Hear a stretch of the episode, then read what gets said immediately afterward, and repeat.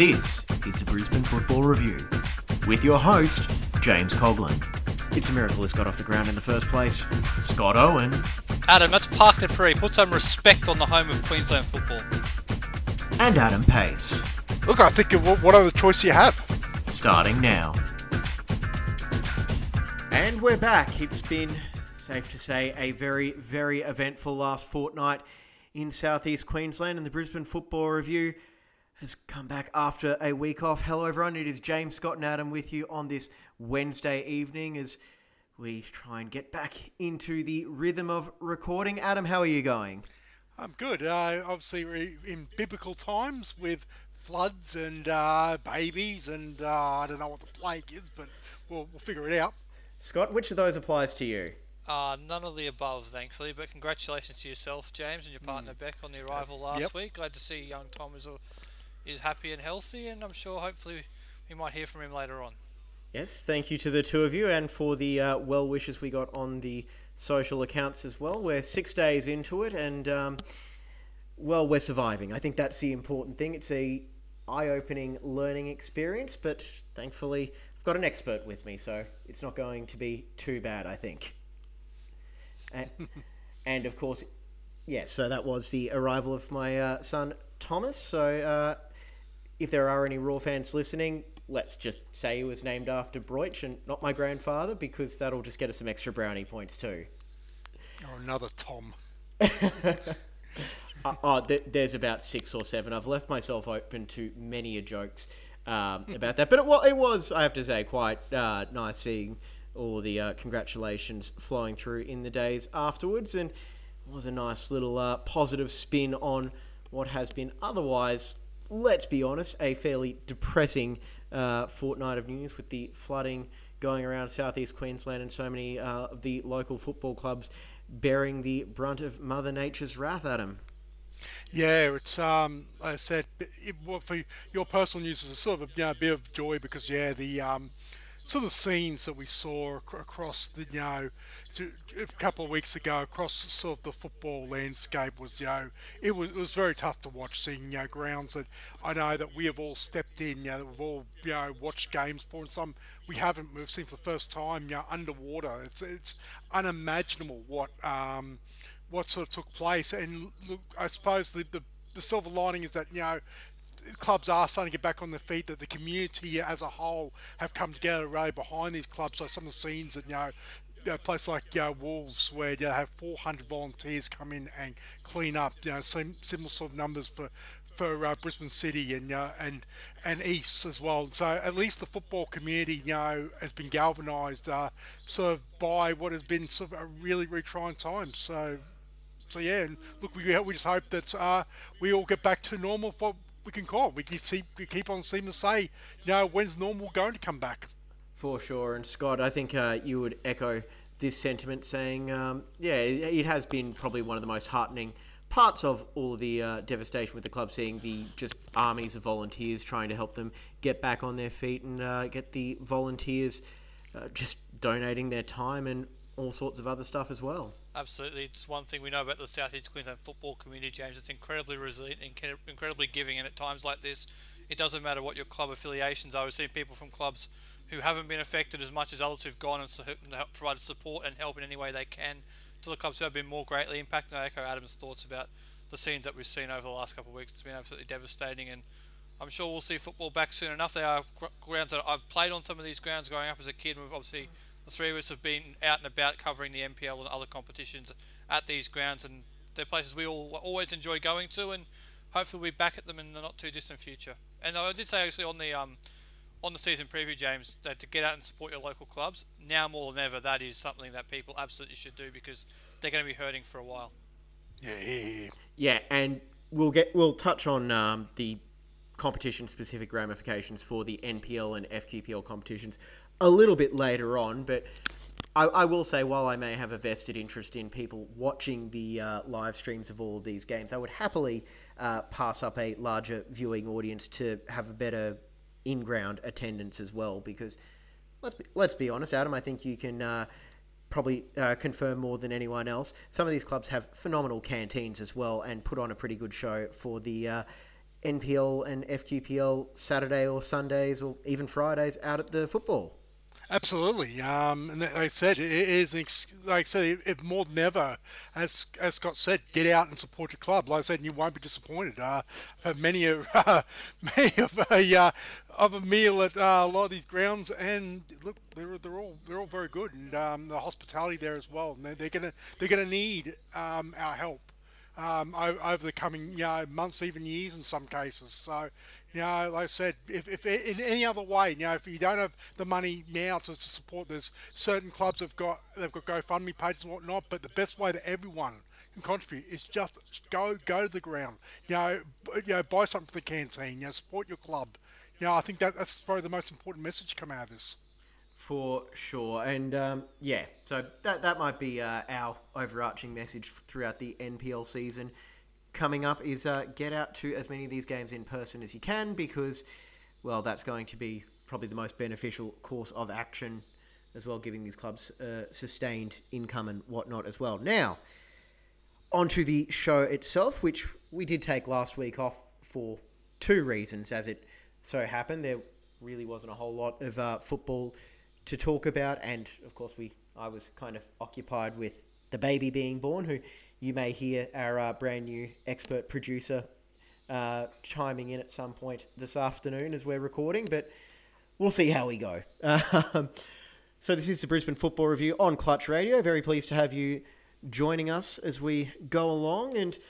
We'll do our usual plugs. Obviously, uh, if you want to get in touch with us, Brisbane Football Review at gmail.com. Facebook, The Raw Review, Twitter, at BNE Football, and after years of wondering what we'd actually do with it, we've finally gotten around to establishing an Instagram. So, Adam, um, you were you basically uh, signed us up for that, and uh, I'm assuming you're going to follow through on the uh, promise of no bikini photos of any of the three of us on our feed. Oh, you betcha! you betcha! no one wants to see us. Exactly. Uh, so uh, how can people find us on our Instagram page? Um, no, it's, it's oh, geez, teed me up here. Um, yeah, so Brisbane follow us, uh, Brisbane Football Review, lowercase, all one word, uh, on on Instagram. Uh, like I said, we will have have our usual updates uh, and a couple of other extras, which we're still trying to work out. We'll get there. We'll get there eventually. Um, Scott, have you actually logged into the Instagram account yet? I have not. My Instagram feed is probably one of the most dormant accounts you're going to find. I think I've used it in about 12 months, so I will get on there at some point. I can't guarantee when that will be, but at some point I will. Yes. Well, speaking of getting out to the uh, local clubs when the local season starts back up, I'm sure we'll be getting plenty of uh, photos of the action at the grounds and uh, maybe even get a special segment of Adam's Canteen reviews. Ah, that's what uh, that was on the the, uh, the whiteboard. Yeah, there we go. We'll just have to see what happens. Uh, if you're listening to us on Clutch, Clutch Radio, we are also available via podcast, A League Live app, um, Apple Podcasts, Whooshkaa, Spotify, and several other good podcast platforms as well. All right. We've been going for almost 10 minutes now, so I think we probably should talk about some actual football that's been going on and go into what is our bread and butter with Brisbane Roar Football Club. And we'll start off with a recap of the A League men's action. And the Roar went down to Gosford and unfortunately lost to the Mariners for the first time since April 2014, Scott. 2 1 defeat. Uh, what, down in Gosford, is it? They've lost... Uh, just lo- lost or all up to the Mariners for the first time. I'm not time sure about that. I know this is the third time they've lost to the Mariners in Gosford, and the other two were in the Mariners championship winning year. So it's been a long time since the Roar haven't brought back the points from from down there at Central Coast Stadium. And in fairness, they probably didn't deserve the points on Saturday afternoon, did they? The Mariners were pretty good, and they took their opportunities, and the Roar didn't. So it's been a while since they haven't come away with points from there, but you've got to give the Mariners credit. They played pretty well. Yeah, unfortunately, Adam, it was just a case of the Mariners were the better side on the day. The Roar couldn't really get themselves into the game until it was a little bit too late. Yeah, look, uh, it was their April 2014 streak of 20 of uh, 20 matches that the Roar last lost to Central Coast Mariners, and it was 2013 last time they lost a game at um, on in Gosford. So they were school-age children that have not seen the Roar lose at, at Central Coast Stadium. So that's a, a streak gone. But yeah, onto the game itself. Um, look, I think it came down to Mariners took their chances, uh, exploited a few mistakes from uh, the Roar, and they made to pay. The Roar couldn't come back. I think that's the summation of that. You know, congratulations to um, congratulations to the Mariners. And there we go. Scott did just remind us as well. They did technically lose to the Mariners on penalties in the FFA Cup. Cup at Redcliffe, but uh, we'll just keep Cup these stats to yep, keep the stats to the A League men, mostly because that way it just saves us looking a little bit stupid. Um, so the goals, uh, Beni Nkololo, damn, he's good. Um, and then Nicolai Müller had the deflected free kick before Juan Lescano got one back for the Roar, but. Arguably, the most notable uh, storyline for Brisbane from this match came from the return of their club captain, Tom Aldred, Scott. Yes, he's back after the first, first game in the league since the semi-final last year against Adelaide. Played in a couple of cup games earlier. But he's had a, ter- a terrible run of injury, hasn't he? Over the first half of the season, just hasn't quite been able to get himself fully right. And then the stoppage of the season for the Roar put a put paid to him. Tends coming back. Then he got, I think got another injury after that. So it's been a very disjointed start to the year for him. But I think it's fair to say, James, that the Roar they desperately need a leader like that in their backline. I know the backline's done pretty well this year, but at times like this, you need your leaders in the side to stand up. And he was pretty good first game back on Saturday afternoon. He will get better, but the Roar really needed him back, and it's good to see him back on the field. And it did also mark a change in formation as well, Adam, with the Roar going to a back three or possibly a back five, with uh, Aldred joining uh, the central defensive uh, pairing, as well as um, Brown and Zabala as wingbacks. It's just pretty telling that um, after after pretty much go all season with with pretty much the four um, four defenders or two centre backs that you know Tom Aldred comes back and they go back to three centre backs and I think that just shows how how much the defensive structure is built around it's built around him that you know basically whole formations are being accommodated to um to, to make way for him so um, yeah I, I think uh, it, it, it did show it did show at times you know that there was a bit of sort of you know rustiness and a bit of you know a, a bit of sort of unfamiliarity. I know um, Louis Zabala, who's filling, who was filling in for um, an injured Jack Hingert, uh, he uh, he came in uh, and yeah, like I say, he again he was he was serviceable again, but uh, he did get caught out a couple of times. Uh, Beni Nkololo, especially, uh, sort of you know, did did create a few issues uh, down that side of the pitch. And at the other end of the pitch was Luke Ivanovic leading the line on his own. And that probably did follow on what we saw in that game down in Tasmania, Scott, where uh, Lescano was hooked quite early.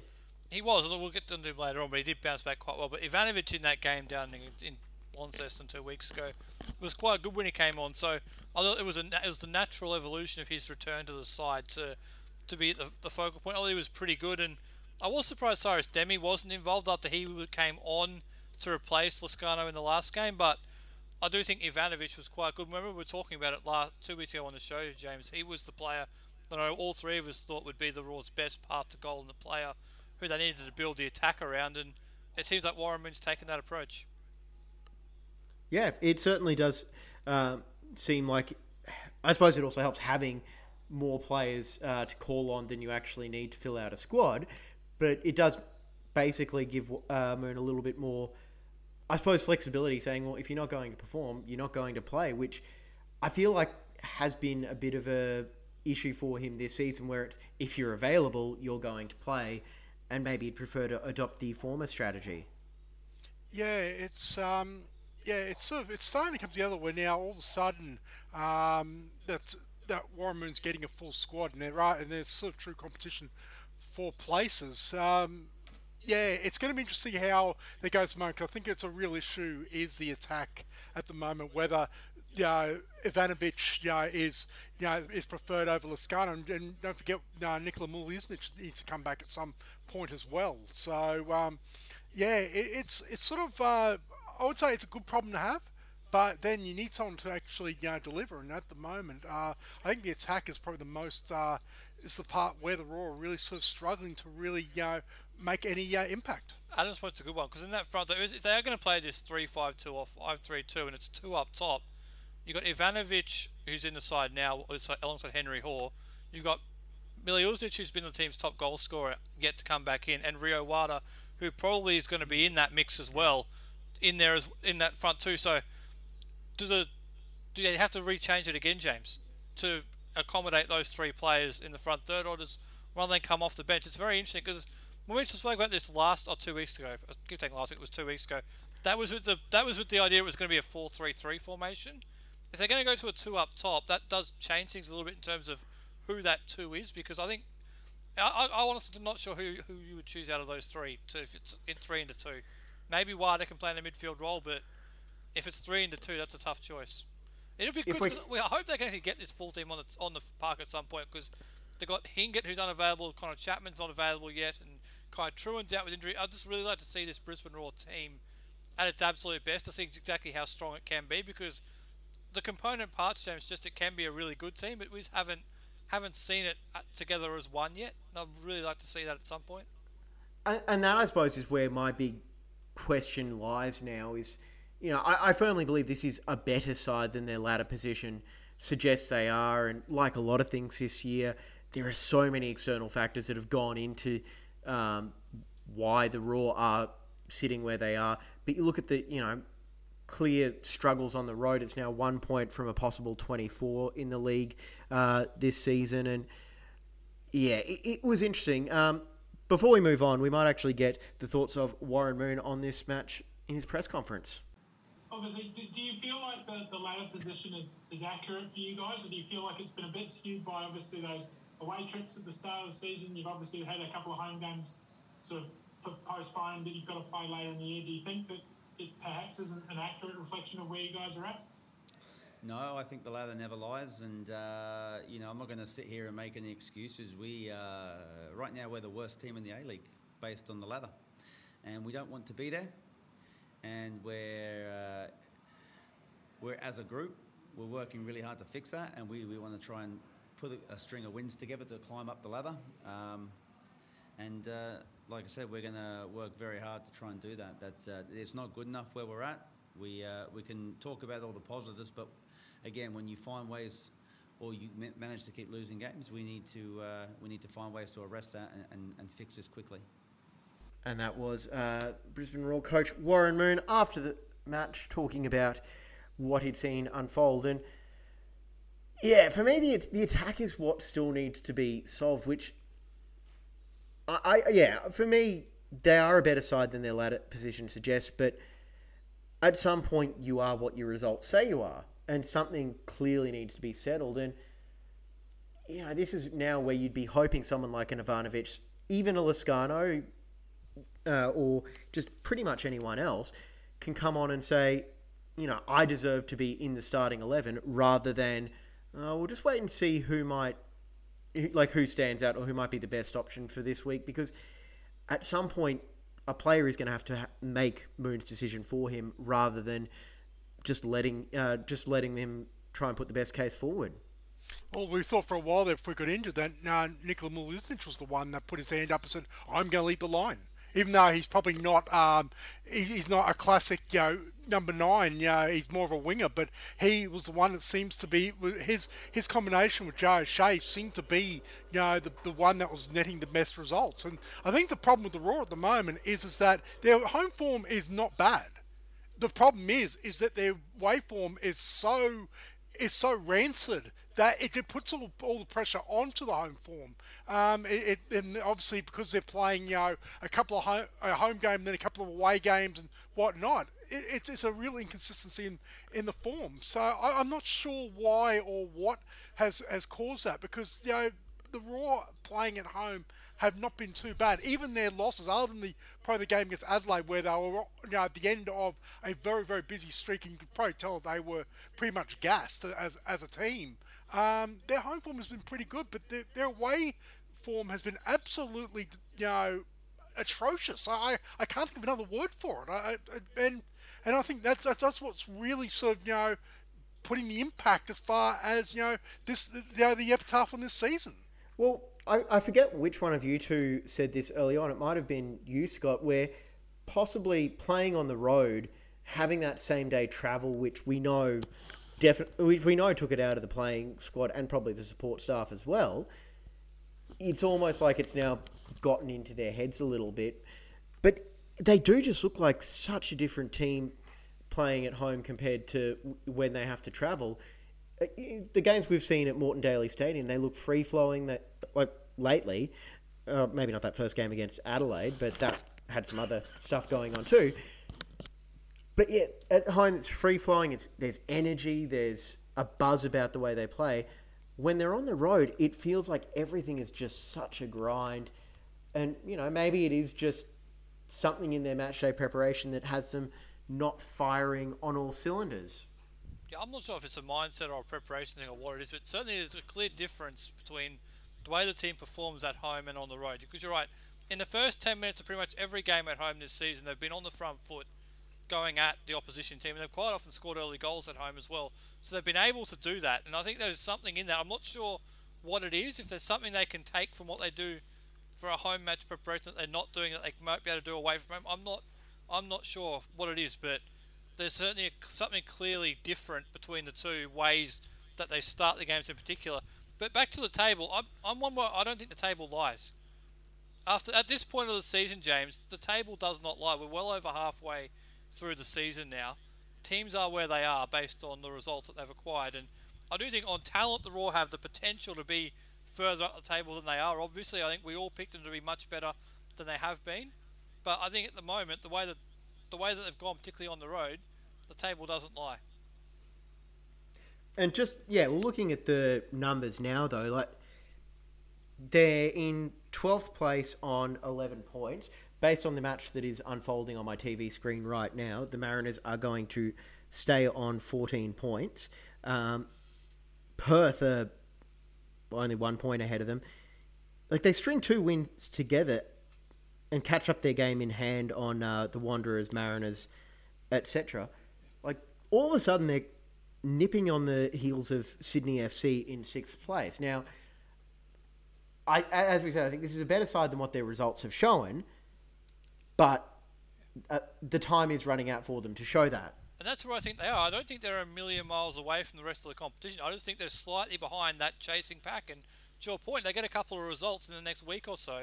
They could very easily find themselves moving up the table and into that race for a top six spot. So I don't think everything's completely lost. I don't think they're playing well away from home. That's a fact. But at home, they've got a couple of games coming up over the course of this month. So if they can win those home games, they can move up the table and put themselves into a position where they can play finals. So they're not a million miles away, but right now, at this point in the season, the table doesn't lie. You're where you are for a reason. Exactly. And just on that as well, is we do know that last year they did go on a bit of a run uh, in the back half of the season when they actually started to have something resembling a consistent uh, flow of games because it has been such a disrupted um, build up to the season. I think right now we're officially on match week 16, maybe 17. Uh, 18, I think we are. Okay, there we go. So it's match week 18. So You've done well to keep up with that, by the way. I, uh, I've been updating the uh, fixtures on the blog at work. Well, I was up until a week ago, and yeah, it's it's been all over the place again, largely due to circumstances beyond the control of the APL, APL with the whole global pandemic and biblical flooding uh, taking place. But um, yeah, that to me says it all as well. Is where at some point these guys are just going to have the opportunity to fall into a rhythm and um, and play. Now, one last point we do want to make uh, on this game as well is on the goal scored by Juan Lescano, who that was for me as much, if not more so, about a beautiful cross from Jay O'Shea and just a well placed header from Lescano after he came on as a substitute, Adam.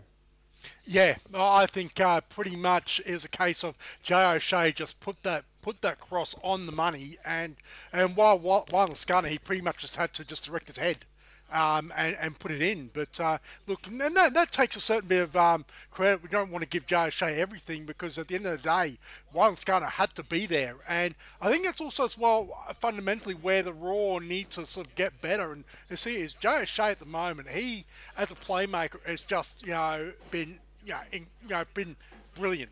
And I think the problem is, is that at the moment, is the players around him are either you know, half a yard behind or, or half a yard, you know, you know, in front of where need, they need to be. So that's something that probably they need to work on.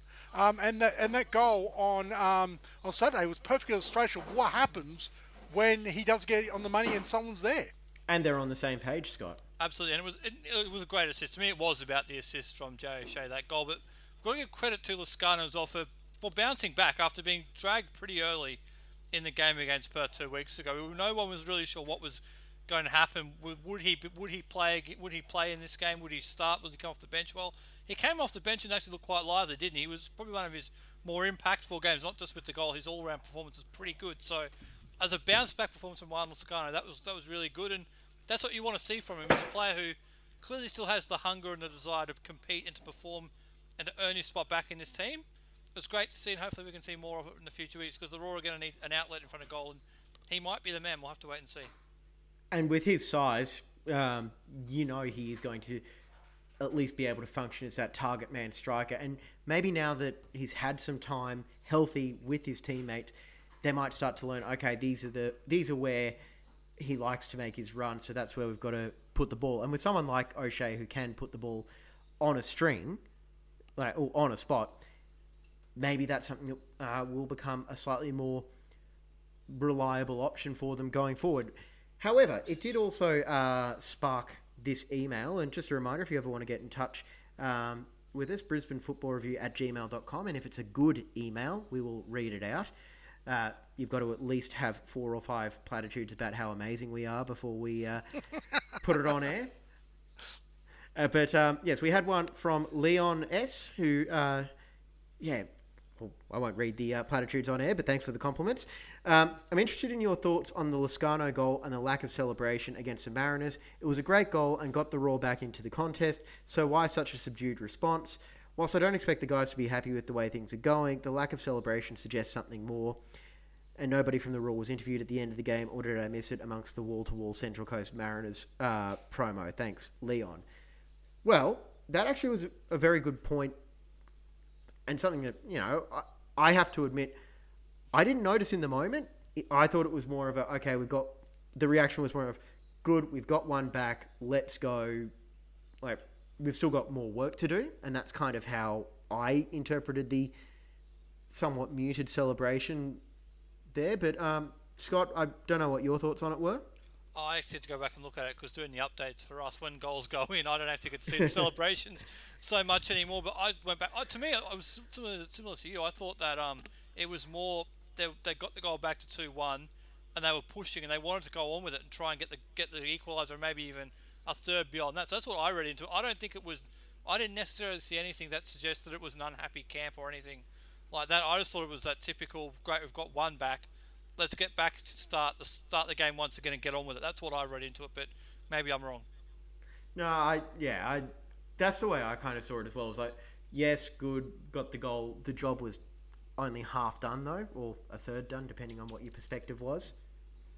Yeah, I, I thought same. Um, that that yeah, it was a case of you know it was a frustrating afternoon to that point. Nothing seemed to go right. And it was almost like I think it was almost relief more than anything that you know it's like oh something's finally going right, and the game is starting to sort of turn back in in the in the Roar's favour, at least as far as you know trying to chase down the equaliser, um, which in the end didn't come. But uh, yeah, it's one of those things. But then again, look, it, it's um, it's fairly interesting that now I, I sort of I understand Leon's um, sort of perspective that it does seem odd that there was very very little celebration. It's not like it's not like Juan Lescano had played for the Mariners previously and you know, didn't want to celebrate. You know, it's just whether it's him, whether you know, it's yeah, you, you, yeah. I personally think that you know it was a case of yeah, job job's only half done we're, we're relieved that we're on the board. Let's go and continue on. But look, it wouldn't it wouldn't surprise me if there was something there a little bit deeper. But then, now are we reading too much in between the lines at the moment? I yeah, I think it's possible. Well, in the interest of trying to interpret it a little bit more, the only other main thought I had because there was a celebration, uh, like a little celebration, saying, "Okay, we've scored. That's good." But the other angle I kind of took on it was that it's been a really draining week for a lot of these guys as well. And I think maybe if you're looking for a possible excuse for the uh, way things unfolded on Saturday, I think it's entirely possible that they were just really, really flat from what had been for many of them, a rough week because the reason they cancelled the victory game on the twenty The Sunday. On the Sunday. Oh, that's right, the one down in Melbourne. Yeah, Yeah, for the Monday game, yeah. the reschedule. I've lost track of which victory game's been rescheduled here and there. But anyway, like how many of those guys were cut off from their, you know, from everything and were basically just stuck there going, oh, I don't know if my house is going to go under. I don't know, you know, if we can get to the grocery shop. Um, I know some of the uh, players have stand-up paddle boards, but I don't think you can really bring a bunch of Woolies bags back on that. But that's what I like. There would have been so many other things going on in the last seven days between, you know, when that match was played and the everything just basically going to hell up here. I think it's also possible that maybe they just emotionally didn't have as much to give. Scott? And their preparation was probably affected majorly that we haven't really heard much about. I imagine training over that last seven days would have been, if it happened in early in the week, it would have been limited. Players may not have been able to get there. So I imagine the preparation as well, James, would not have been exactly the way you would have hoped it would be going into to a game. I'm, I'm pretty sure they were training at QSAC, but whether all the players were there every single day and how many days they trained, I'm not sure. But you have to imagine it would have had an impact. Yeah, so that that's kind of where I'm landing on it, and that's like for me the most obvious thing is job half done. Alternative is they were, they were just really spent because I, I, I don't know about how you guys have been the last week, but just watching all that stuff going on, it does take it out of you. Like I'm, I'm not the most empathetic or sympathetic person in the world, but you spend enough time just watching that sort of stuff, and it does wear you down a little bit, I suppose.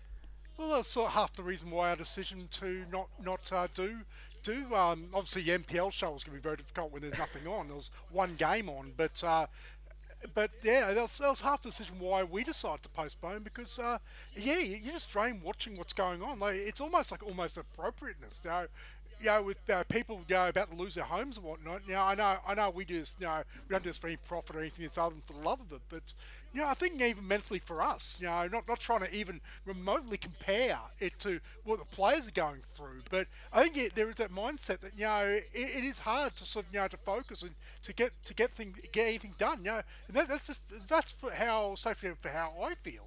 Imagine these professional footballers. You know that you know the the whole prospect of even though the the game on Monday was postponed because they just physically couldn't um they couldn't you know get get away to get get on that flight to Melbourne. Um, that doesn't mean that it, it ends there and life goes on. You know, this this is still this is still a evolving situation even as we speak right now.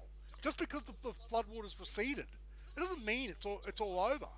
Especially with the threat of more rain coming, not not anywhere near what you know happened two weeks ago, or even what they're facing in Sydney at the moment.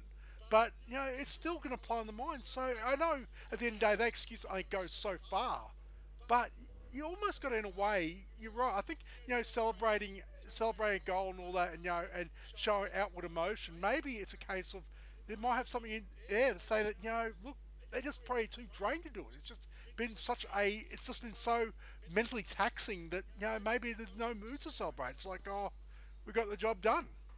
Um, yeah, and also I would just we won't go into depth on this, but uh, Twitter users doing themselves all sorts of, uh, you know, all worlds of good when they uh, were whinging that they should have had the foresight that there was going to be a natural disaster and the Roar should have flown down to Melbourne a couple of days earlier because of what that moronic Melbourne Victory admin called inclement weather. So that's yeah, Yeah. Well, we, we've seen what his what he can get up to. So yeah. Someone's trying to. I won't go into Someone's that. But just trying to be a bit more, bit of a celebrity in their own when they should know their place. Anyway, Yeah, Scott. I won't go into that, but just 15 seconds on the second half of Leon's question. Um, we've seen before Paramount Plus. It does. It's not the first time they haven't interviewed people from both clubs, either before, during, after games. It won't be the last. It's just uh, just the way. Unfortunately, sometimes teams and players aren't available.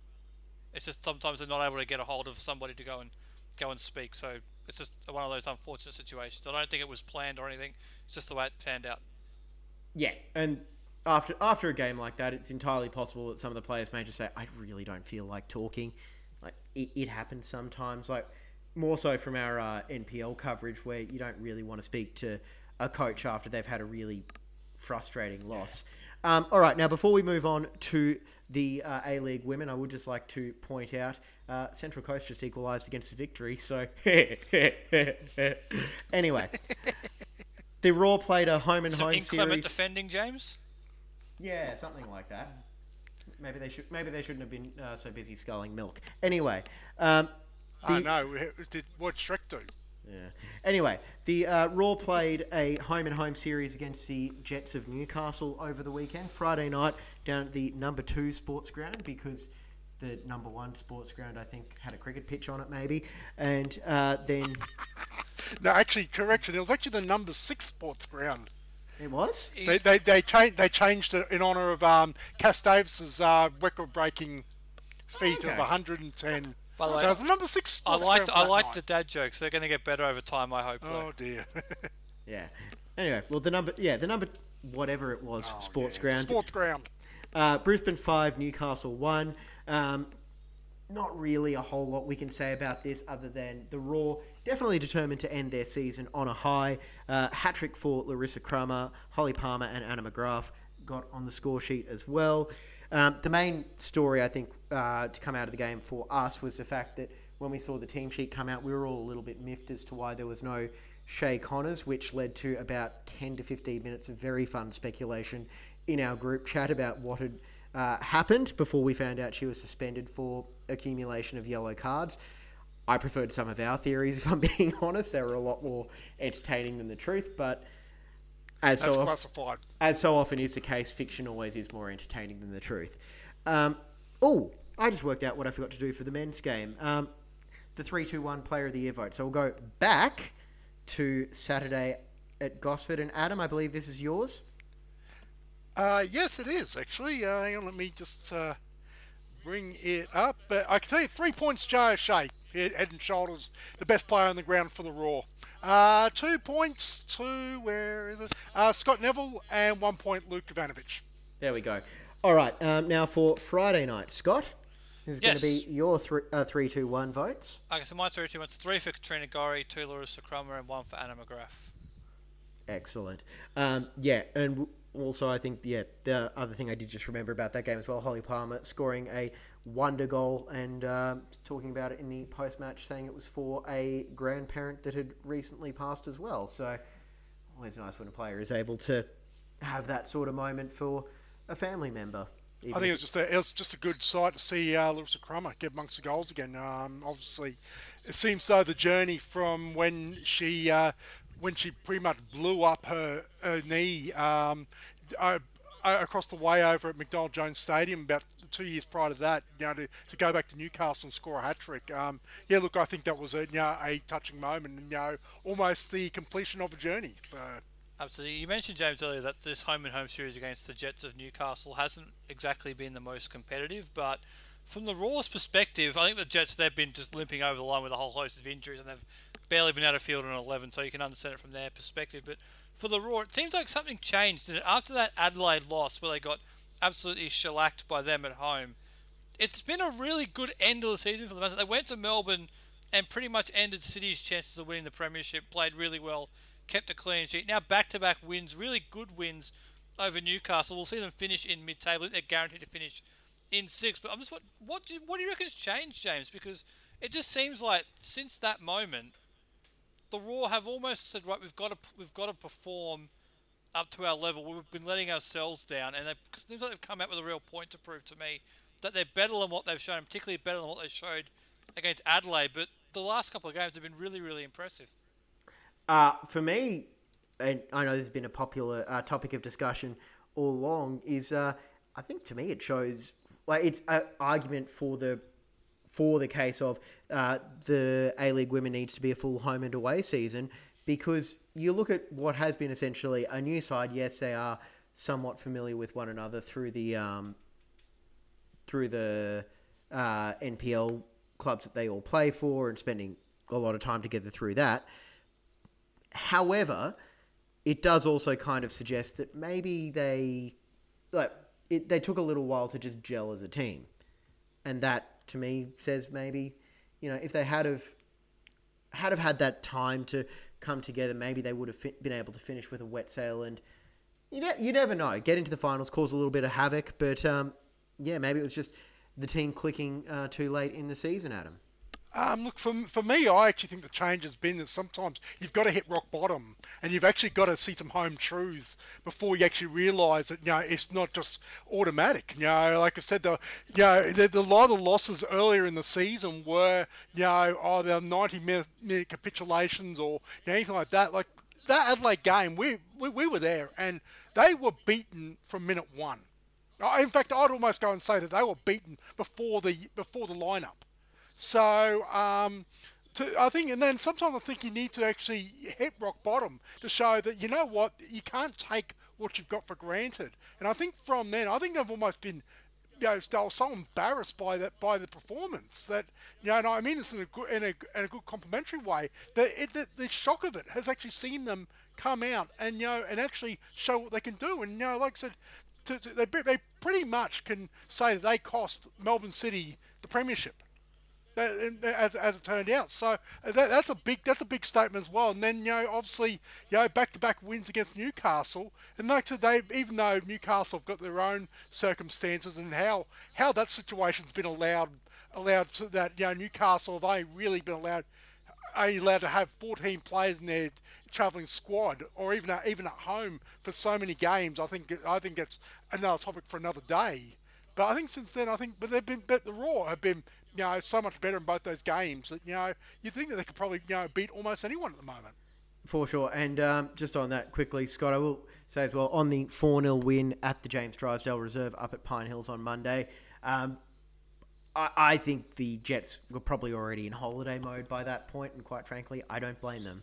No, neither do I, to be honest, given the way that their season ended. But there is a lot of positives that Gareth McPherson can take out, so I might talk about them more next week on the show when we do our season recap. But two clean sheets out of three is really impressive for a, for a defence which has got Bella Shuttleworth in goal, who probably started the year as third choice goalkeeper, thinking I'm going to train with the Roar over pre, over the summer as almost a pre-season for my for herself going into the NPL Women's with Moreton Bay, but ended up doing a really good job since she's got the opportunity. Then you got Haffenden and Rankin ahead of her. That's a pretty young defensive like centre defence there, James. They've all still done really well that trio since they've been together playing there the last couple of games. So that's one positive that Gareth can take out of it. And there's plenty of others as well that you can find over the last couple of games, and, and hopefully they can finish it off with a good performance on Thursday against Canberra. And just on that central defensive pairing as well, they didn't start uh, those two as their first choice. Um, as a first choice, Jamila Rankin has basically shifted in one to learn how to play uh, centre back this season. Um, I think by the sounds of it, to try and boost Matilda's chances. But as you said, Scott, plenty of positives for Gareth McPherson to take, and uh, this is what he had to say to Adam after the match on Monday. Gareth, congratulations. Three straight wins now for the uh, Girls. Do you feel like um, all of a sudden it's starting to click? Yes.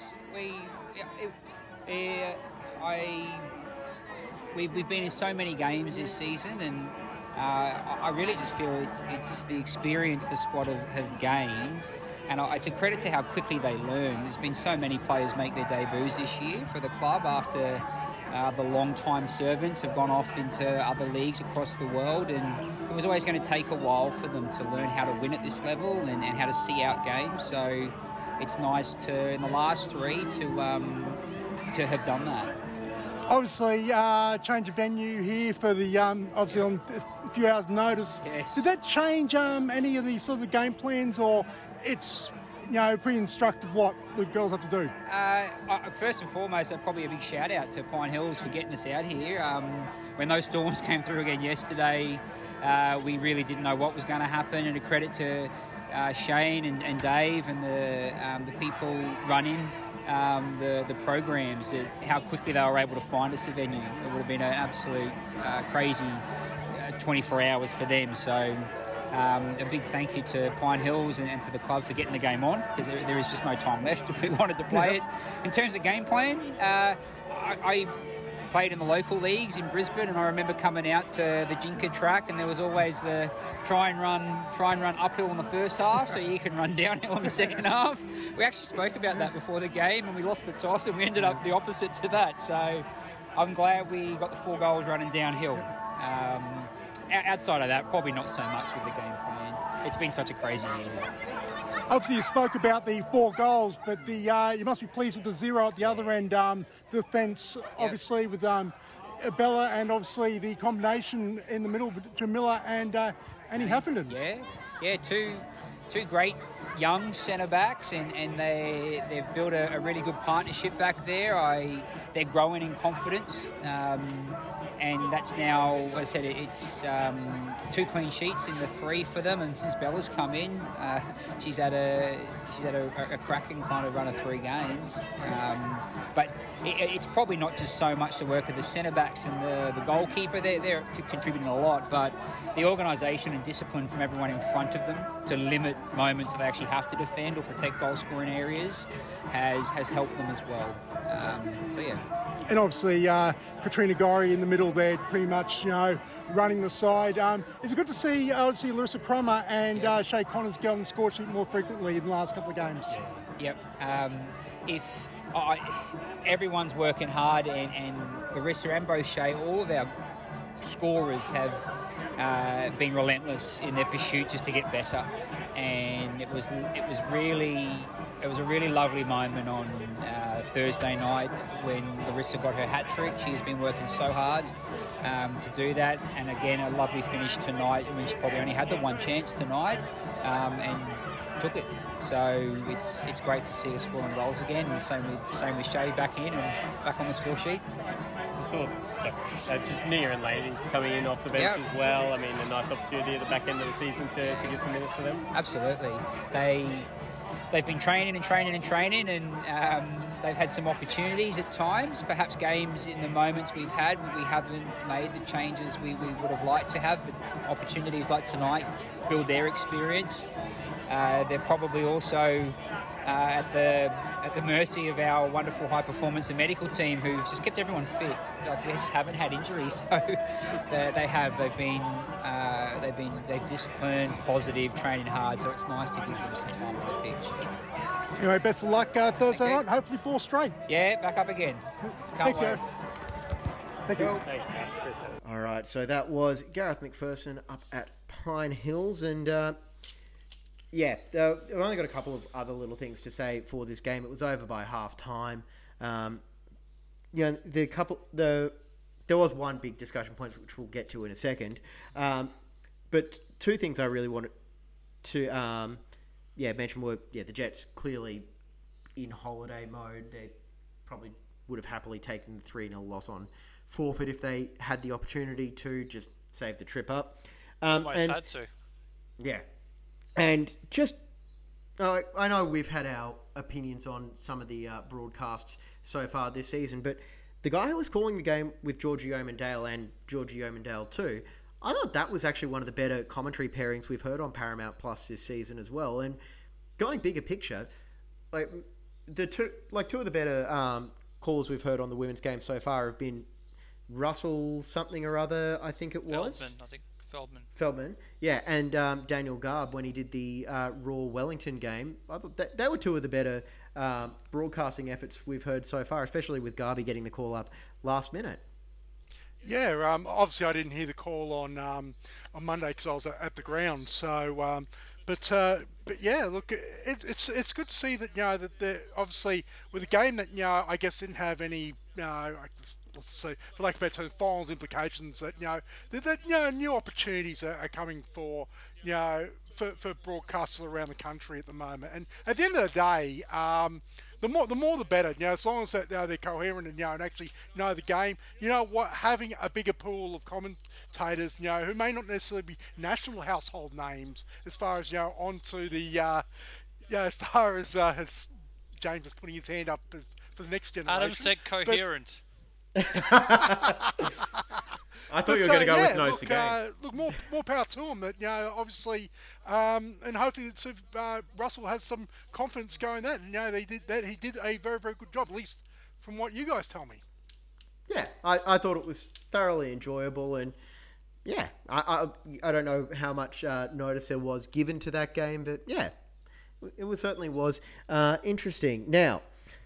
The reason it was played at James Drysdale Reserve is uh, something that we've touched on a bit here and there uh, so far in this show, but the main fo- main reason is uh, the game was supposed to be played at Parc de Paris, but it hadn't actually recovered from going underwater a couple of weeks ago. So on short notice, um, the Roar had to basically just find a suitable venue, and Pine Hills was one of the few places that was deemed to be playable um, in the time being. Not that that was good enough uh, for some of the people in the audience, Scott.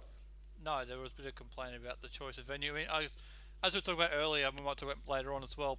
There's, I reckon, there'd be about a handful of playable grounds across southeast Queensland, and not all of those would be up to the standard that James Drysdale James Drysdale Reserve is. So I imagine it was probably the best available option that they had. I will say it is the 13th different venue that all Women have played at across southeast Queensland. 14th? 14th, 13th. It's one of the two. Either way, I've forgotten. But some of the more obvious ones that they've played in the past that people might think of were ruled out. So places like Lions, they they posted on their socials on Monday their ground is closed. So I'll take them at their word. Their ground's unavailable. Obviously, you mentioned Park de Perry, That's where it was meant to be played. That was ruled out. Goodwin Park, where the Royal Women have played a couple of games previously in the, in the, old W League, that was underwater last week. So that's obviously at Spencer Park, exactly the same case. So I'm not sure where these venues are that are of the right standard to play. I don't know if Moreton Daily Stadium was an option or not, but if that wasn't an option, then where else are they meant to play the game? It had to be played. There was no way they could postpone this game any further, James. The season is over. Basically, the A League Women's season is over, and they'll all have to play these two games this week before the finals as catch-up games. They've got no no time to do this. If this was a month ago, sure you could postpone it and play it somewhere else, but they've they're out of time.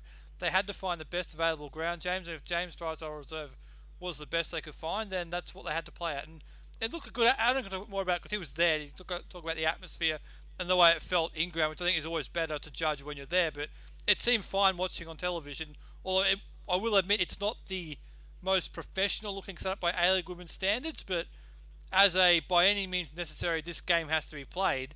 It was a perfectly fine solution to me. Look, I we you know don't get any inside information uh, really because well why would you? But uh, I'm going to guess the uh, paraphrasing line from the APL was I don't care if you got to play it at a train station in Goondiwindi, play the damn game today.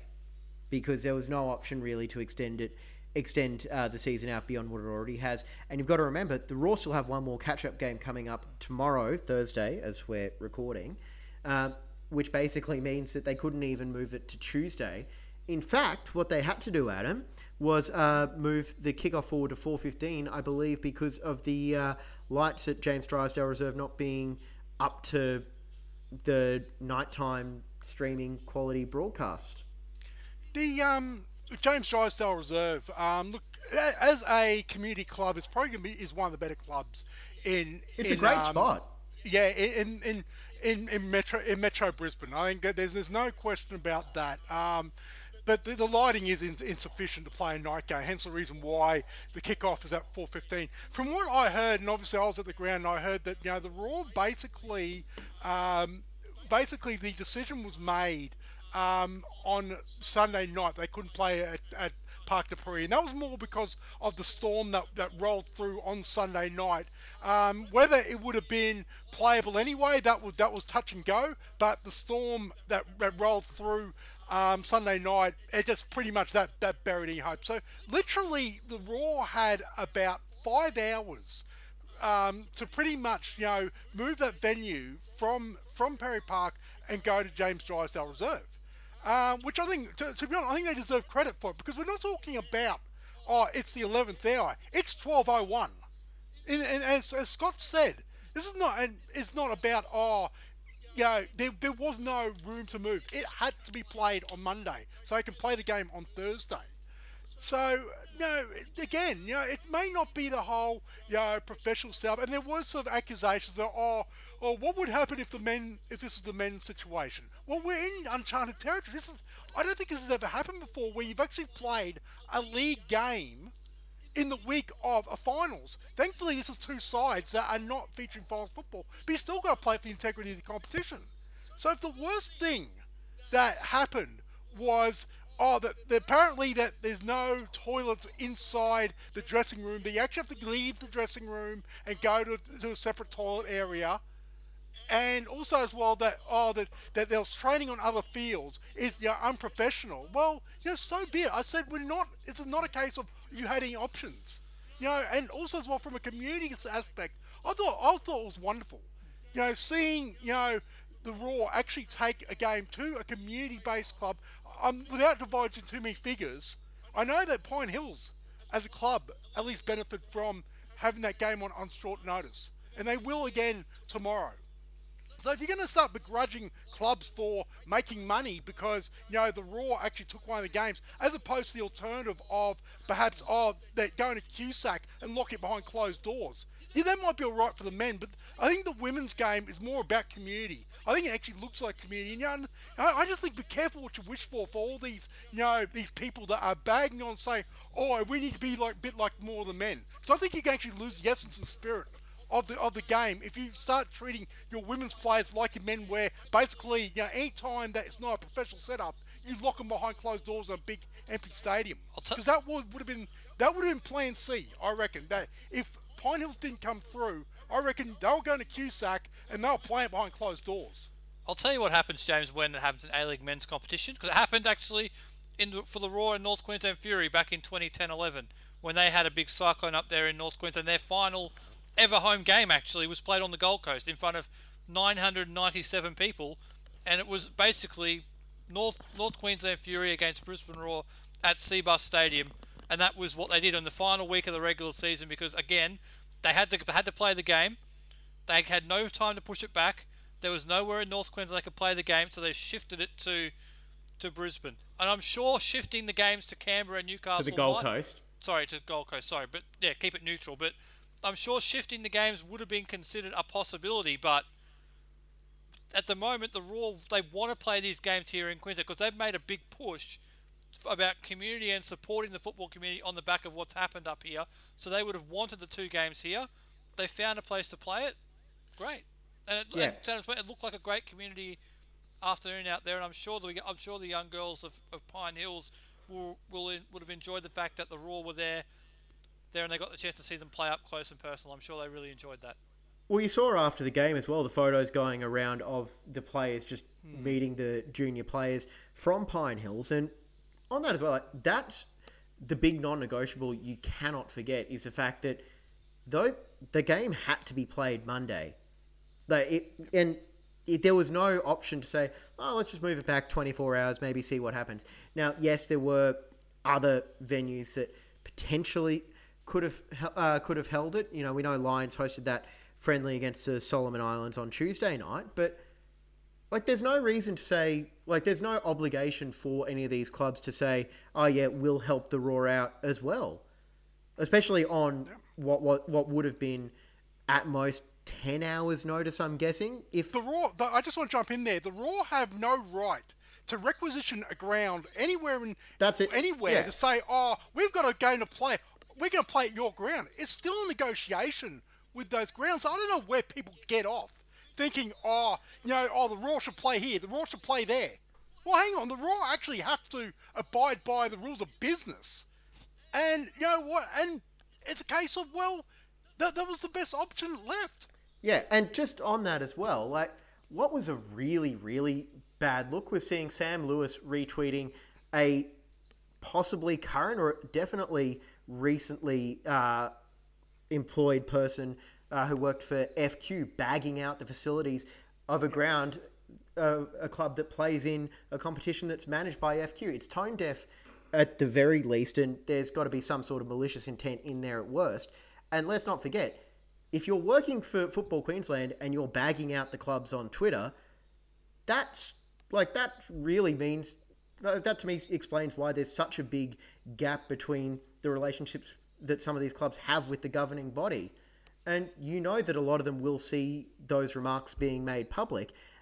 And that that's just an awful look if I'm being completely honest and something that really I I hope is getting dealt with. Yeah, I can't add anything more to that. To be honest with you, James. One last thing for me on this is um, there's been a discussion so so long in, in Southeast Queensland football about facilities. The game is crying out for additional facilities, and this is another example. As good as the facilities are up there at James Giles, Giles I'm looking forward to getting there tomorrow and actually seeing them in person. I've never been there at all. So I'm looking forward to that. But it's another example of the game is crying out for more facilities, better facilities, upgraded facilities, and and this is another example of it, James, potentially. Yeah, and the the final thought I will make on that as well is like I've, I've been out to Pine Hills for a FFA Cup game in 2021. It's it is a, for the level that they play in, and you know they're obviously hoping to go higher. I would assume, but the facilities there are excellent by local club standards as well. And yeah, there are a few a few things that probably would need to be upgraded the higher up they go. But again, when it's literally a last minute sort of um, last minute sort of um, a solution where the game had to be played and you literally are just trying to find a space that can host the broadcast as well because we've also seen uh, some issues last week where games weren't broad, where a game wasn't shown live because it was moved last minute due to the weather I, I think all things considered, it actually came out about as well as you know they could have hoped for. And you know, if we're seeing this happen next year, then by all means we'll join the pylon. But for the time being, there's really not a whole lot you can say. Now, Scott, you, the final thought. Oh, oh Adam, yeah. Last oh, sorry, thought. Just have just one one just completely final point on that. At the end of the day, the um, F, yeah, FA Football Australia through their match commissioner signed off on the match and said the field the, that the facilities were fine. What's the problem? Yeah, I'll, I'll end it at that. Yeah, that's it. And I think there was a little bit of flexibility displayed by all parties because, you know, and that to me some is probably the more important takeaway than oh maybe they had to walk through a couple of people to get to where they needed to be. And because if they were going to try and play all their home games there, James, that would be a problem. Yeah. With that, in that as, setup, as a, as yes. a last minute solution, it's it's fine. Yeah. And that seems to be the problem in, in this sport sometimes that there's too many people that can pick out the problems and not enough people come up with solutions. So again, I, my hats off to um, to Brisbane Roar and Pine Hills for getting the job done and getting the game played, you know, on Monday and as well as tomorrow.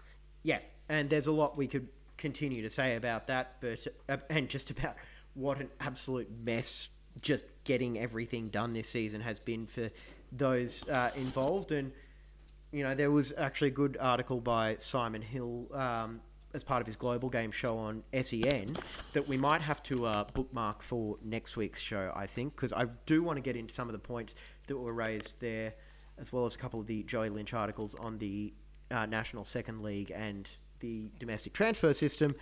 But well, quite frankly, I want to finish this up and go for a run. So I will just leave you with my 3 2 1 votes for um, that match. And it will be Katrina Gorry, three points, two points for Mariel Hecher, one point for Ish Norrie. And uh, Adam, yep. we do have a winner for the Brisbane Football Review A League Women's Player of the Year. Do we want to announce it now or save it till uh, tomorrow when you can present the award to the winner? Uh, well, let's, let's save it till tomorrow. But we, we have got a winner. It is uh, that, that has been declared, but uh, look, keep an eye out on our socials tomorrow, and we will present the uh, winning player, the uh, the gorgeous uh, Brisbane Football Review Player of the Year award. I'm actually quite proud of the, the uh, trophy. trophy. actually. Yeah, I, am looking forward to seeing it in the hands of the uh, winner as well. Now, well, what we didn't get to discuss last week because there was no show is the fact that uh, the opening three rounds of the Football Queensland seasons um, have been postponed, save for one game, which took place up in Mackay with a very familiar voice on commentary uh, as Magpies Crusaders went down to Brisbane Strikers. And uh, yeah, that was actually.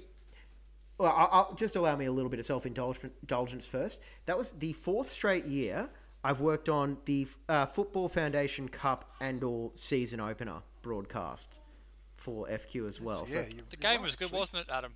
The game itself was good. It was. yeah. Oh, yeah, I had the, yeah, I had the commentary on uh, the volume on low, but yeah, look, the action was. You and good, everyone else. no, no, no, I did listen to to it. Uh, the commentary was pretty good, but uh, yeah, look, uh, very, very interesting um, statement from Brisbane Strikers. We thought maybe that uh, that you know life in FQPL one may be just a little bit tougher than what a lot of people may have been suggesting them coming down from NPL, But um, a fair statement to, to uh, knock over one of the favourites at home, um, yeah, and on the on the road. So um, yeah, look, maybe, maybe we've um, underestimated strikers as far as you know what they can do. But uh, then again, it's one it's one game. You know, we'll, we'll see what happens in the rest of the league. Uh, come out and play in a couple of weeks' time. Yeah, and that's probably the big takeaway I had from that game as well. Like strikers, they're one of the teams that are looking to, you know, push for promotion this season. They've signed players to give themselves a fantastic chance of uh, moving up, and look, I, I think it showed that at least based on that ninety minutes, it really wasn't empty rhetoric. They've signed guys who can go and get the uh, job done. Jordan Farina operating a little bit deeper than I expected him um, to, but he, he was running the show and couple of uh, worldy goals as well, Scott. Yeah, there were a couple of contenders for goal all season, and so far the only game played. Firstly, Jordan Farina cut that Ronaldo celebration out, mate. You're better than that. Much better than that. Don't don't bring that back to the table again, please. That was horrendous. But the strikers were pretty good. But for Magpies, I, I, it's almost like for them, I think it's a bit of a wake up call in terms of where they're at because I think they probably thought they would be one of the teams who would be a genuine contender, and they looked a little bit off the pace. They got better as the game went on, but at the start of the game, it looked like, in first half in particular, they looked like they were a little bit off the pace. So for them, it might be a bit of a wake up call, but who knows when the season begins in hopefully week and a half, two weeks' time, potentially. James, we'll have to see where it all begins to shake out. But I'm just intriguing on that point. I mean, how many grounds do you think are going to be out of unavailable in two weeks' time when the season does resume? Because I have to imagine at least a couple won't be able to be used at night time at the very least because there's some serious electrical work to be done on some of those some of those grounds. As our producer just chimes in in the background. He's also well. saying it's going to be a good couple of weeks. So I heard. Thanks for that, Tom. Yes, but uh, on that as well, that was actually the uh, perfect segue into the uh, follow up. So we know the first three weekends have been um, postponed until further notice. There was um, so the earliest I think we're going to be seeing games will be the weekend of uh, March 19th. And there uh, have been some other games. Well, round one has been rescheduled by the looks of things for uh, the 22nd and 23rd of March. So that'll be a Tuesday and Wednesday night combination. However, I kind of can't really see how that's going to be feasible just looking at some of the, let's be honest, substantial damage that a lot of these clubs have found. Just talking about, they're saying it'll be a, uh, it could be a month, maybe even two, before some of these clubs are able to just get back, get players back on their main fields. Adam. Yeah, um, I, I, think it's a case of I think this is where Football Queensland needs to sit down and be smart about their fixturing. You know, maybe, you know, I guess the advantage of having you know, you know you play each other home and away is that you can probably switch fixtures around. You know, you know, make that may, it may be a case of where you might have anomalies where some clubs, you know, are going to, you know, open the season with, you know, maybe three or four home games because their their pitch survived, but uh, where some of these other clubs who whose pitches are underwater or sustain you know massive damage that they may they may be on the road for for a while while they sort of sort sort that out. So um, yeah, and, and even uh, and that's a good point in consider that Scott made that you know, you know how how many of these clubs you know have been able to get their electrician out there to, to, to fix their, their electrical problems. You know, I can't imagine that. You know, obviously as, as the cleanup goes on, that that will come on the line. But um, but yeah, there, there are going to be infrastructurally, there's going to be problems, you know, getting the league back up and running, you know, normally. I think there's going to be a lot of concessions that need to be made, a bit of, you know, fixture juggling. I, I hope that Football Queensland are onto that. I know them themselves um, may only just be getting back to the offices after Meakin Park and their area went underwater as well. So, um, so yeah, it's a, uh, it's a case of, yeah, the, the, I think it's a case of, just going to be patient, and, you know, and I think concessions are going to have to made just to get the season back up and running. Just one quick point before we go to you, Scott, as well. This is hopefully similar to what, well, we haven't seen with a lot of uh, fans of the A leagues, men's and women's. You would hope that there's a little bit of common sense and understanding from the bodies involved, saying, "Yeah, all right, we may have to host games three, four, five weeks in a row, or maybe go on an extended road trip." and just grin and bear it to tr- just get this season back underway. common sense and creative thinking as well, James. And one idea that just literally popped in my head right now was Roar have got three home games in the month of March, correct? Yep. Play, an, play an NPL game ahead of the A League. They've got two sets of change rooms there at, at Moreton Daily Stadium. Double headers are possible. Do you want to showcase local football and have an opportunity to uh, to allow these clubs to promote themselves and maybe get some get some revenue? Maybe consider something like that for some of these clubs who've been greatly affected. Just, a- Yeah, just new, neutral neutral venues. I was just thinking the same thing, Just a Scott. thought. that- it may yeah. have to come to that. That sort of that sort of thinking. Yeah, it, it could, and you know, there's nothing wrong with having a little bit of uh, creativity there. So, the uh, dates that we're looking at at the moment, just reading the um, competitions calendar that they put out a while ago, uh, the they've got friendlies uh, permitted with the appropriate paperwork for the weekend of March 11, 12, 13. Round four was scheduled to be uh, match week uh, was supposed to be 18th, 19th, 20th of March. That's, by the sounds of things, the earliest we will be seeing games. I would have to go and look up the fixture list to work out who is playing who and when and whatnot and what games will be there. But you would think, again, just going off what we've seen on the socials, off the top of my head for the NPL uh, men's clubs, you're going to have Brisbane City, Easts, uh, Palabar, Olympic. they're Olympic. They're all clubs that I cannot see being able to host uh, matches early on. We know Lions will be able to, based on the fact that they hosted that friendly last night. Uh, Solomon Islands 4 2, I think it was, with uh, the voice of uh, Queensland football, Simon Smale, in commentary. And then we also had. Um, what, what, what else was it? Um, yeah, so. think uh, Gold, Coast Knights are okay. yeah. Um, surprisingly, I think um, Gold Coast United might be might have got out unscathed as well. I I did see a bit of water on there, but uh, maybe uh, the folks down there could uh, give us an update. But um, Based know, on- I think I was going to say, based on what I saw on their uh, socials, it was a case. I think even they were surprised that the damage wasn't anywhere near as bad as it has been at some of the other clubs. I think they just had a bit of mud roll through the um, change rooms, which it sounds like might have already been possibly cleaned up. So there's three clubs that can host uh, fixtures. They might be able to host the Goodwood Power- Park Power's and okay. East and Brisbane City and these sort of clubs, James, during the day. But Yeah. I, that would be the limit to what they could. I can't imagine those clubs are anywhere near to the point of getting electricians out yet. But maybe I'm wrong. And I suppose we uh, we could keep going on this for quite a while, but we will uh, pull up stumps eventually. Uh, and it's just say as well, it's not even just the like the lighting and everything as well. It's the change rooms. It's you know the referees' rooms, even the canteen and stuff. Just being able to have a proper match day at the club as well. That's something that I think is probably going to have to be worked on um, going forward as well before they're actually able to host a host a competitive fixture. So there is a long road to recovery as well. And as we said right from the start of the show, I think you're probably going to have to, um, you know, keep an eye on the fixtures.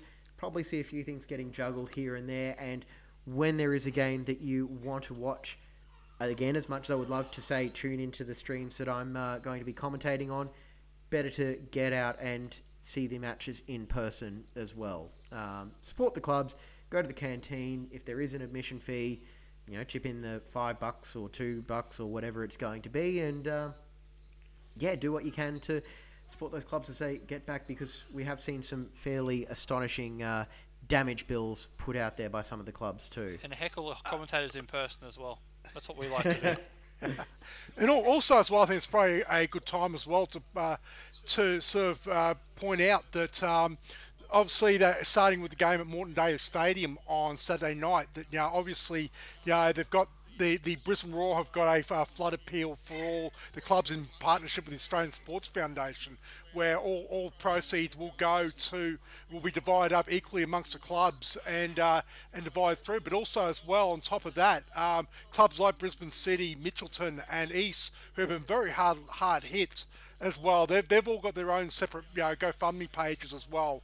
You know, and if you can give to any of those, you know, any any amount, um, I think that, I think that will go a long way in helping those clubs or in general. You know, you know, do what you can to help. I think again we we talked about top of the show, but I think it's so important for the lifeblood of um, of Queensland football, not just NPL. This goes right down the pyramid as well. Um, I think it's also important to say, even you know, seeing like Opperman Park you for Bethania, um, that being underwater. You know, it's clubs like that, even the grassroots clubs that need need help, not just you know the, the more publicised clubs, and also as well. I know some some of the Sunshine Coast clubs as well got hit pretty hard as well. So you know, across the region.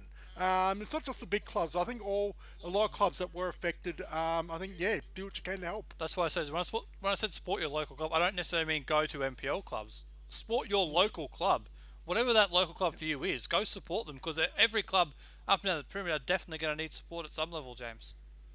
Yeah, without a doubt. And um, yeah, speaking of uh, Bethania uh, Rams as well, um, we should probably touch on uh, their head coach as well, Rahmat Akbari, who, oh, he's also a first team player for the Brisbane Roar in the A League men.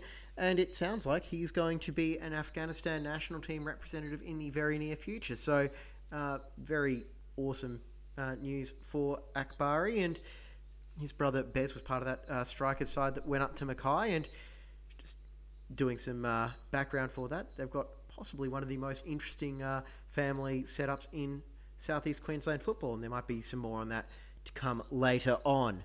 Um, the other story as well is uh, good news. A national team is coming to uh, Queensland to play in Queensland, guys. Is that exciting? Uh, yeah, but um, that's well, it's not all good news. Okay, it's a friendly, and we all know my thoughts on international friendlies. Whether it's the Socceroos, the Matildas, the Joeys, I think they're wonderful entertainment for about nine and a half minutes. I could see uh, you make a joke, James, about how the, the, the football have once again found a way to avoid playing a game in southeast Queensland, but up there in North Queensland, they've never had the men's, uh, men's or women's national team play in Townsville, so it's great for those people up there. It'll be a great statement, a great occasion. It's not often that you get major events up there in North Queensland, and I'm sure it'll be very well supported, and it's a great opportunity for our regional centre to see the national team in action. And it'll be a bit of a culture shock for the players. They're going from the heat and humidity of, of Townsville, James, back down to the nation's capital, where it'll be getting a bit cooler. So be a bit of an acclimatization, acclimatization required, but it's great news for for a very rich nursery of football up there in Townsville to, to be able to see the national team play next month. Definitely. Um, it is the Matildas, of course, playing the Football Ferns of New Zealand up at Jonathan Thurston Stadium in Townsville, or as it's otherwise known, Queensland Country Bank Stadium. That is April 8th. I, I go to Jonathan Thurston Stadium. The house that JT built. Yep. And then, Literally. How did you build that stadium again, by, by the way, guys? Talking to two Broncos fans, what happened? He, he uh, state of origin exploits. They Moving want, on. They, um, that's right. That must be what it is. all right. Um, now, there is a lot more we could uh, touch on, but because we have been going for almost an hour and 20 minutes in our supersized uh, return to recording, we will just finish up with uh, what's coming up this weekend. Now, there are only a couple of fixtures for you to take in. Thursday, the Roar Women are back at James Drysdale Reserve to finish their season against Canberra. Uh, it's a 4:15 p.m. kickoff action on Paramount Plus. And um, honestly, the only thing that's really worth, well, the two things worth watching in that game. First of all, the Roar's flood appeal, which I think I just saw the Raw put out. It's a gold coin donation uh, to come and watch them in action, and all funds from that are going to the Give It uh, fundraising appeal for uh, flood relief. And also, the second thing to keep an eye on is uh, Adam and or Scott presenting the trophy to the Brisbane Football Review A League Women's Player of the Year. Well, that will be and Adam third, because that's thing Adam's responsibility. But go ahead. I was just saying the third thing would be that if the sun is shining, that you know Scott and I are getting a suntan. On a more serious note, James, this, this is also potentially the last game we'll see Katrina Gorry wear a Brisbane Roar. So we don't know if she will come back mm. to the mm. club at any point in the future. Been a great player for the Brisbane Roar, and it may very well be the last chance. At least Roar will get the chance to see her. So it's a good opportunity to go out there and see one of one of the Matildas greats and one of the Brisbane Roar greats in action. So I encourage people to take that opportunity up. Yes, I will be uh, tuning in from home as I continue uh, Tom's football education.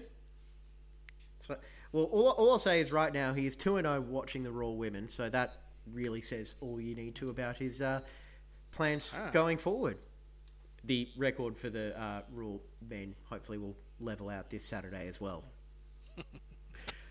all right. Um, and the Roar Men are in action this Saturday at Moreton Daily Stadium. It is a 4.05 kickoff Queensland time.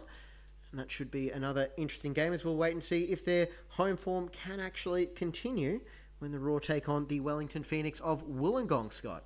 Uh, yeah, the Roar will win this game, and I won't. Not but they'll win this game purely on the back of the emo- the emotion of the flood appeal and all the rest of it. Hopefully, there's a big crowd out there. I know the Roar done everything they can to promote it, trying to get support and tickets to, to the clubs who have been most greatly affected. Hopefully, it's a big crowd, and I'm sure the Roar will want to put on a big performance at home, and I think they'll win this game pretty comfortably, James. And also, one last point on that as well. For all the complaints about not knowing when games are on, it, like it, this is one of those games that was in place at the start of the season. It hasn't been changed. It's not that hard to look up anywhere online. You can go to this wonderful website. It's called Google, and you can look up when the Brisbane Roar are playing, or maybe go- Failing that, keep up. I think that is a good website, Google. The other one, not so much. Yeah. Uh, or Flash Score, which I always uh, use as well. There's no excuses to not know that this game is on. So that that's all I'm going to leave it at. And I think that is going to be it for this edition of the Brisbane Football Review. Thank you, Scott. Thank you, James. Let's quickly shout out to and good luck to Solomon Islands who've been in Queensland for last week playing against the Roar Academy, Caboolture and, and Lions. Three wins for them. They now head off to Qatar for their World Cup qualifiers. It's great to see them here in Southeast Queensland and we wish them all the best. And get back to diaper changes, James. I expect you to be an expert Yes. in no time. Thank you, Adam. Yeah, thank you, gentlemen. And thank you, Tom, as well. Yeah, nothing. All right, we'll, we'll work on his uh, microphone manners. Silence means we did a good show, right? Something like that, yeah. Good. We'll, we'll check his nappy and see what he really thought of it. and on that note, that's going to be it for this edition of the Brisbane Football Review. Thank you, everyone, for listening. We'll be back with a whole lot more to recap next week.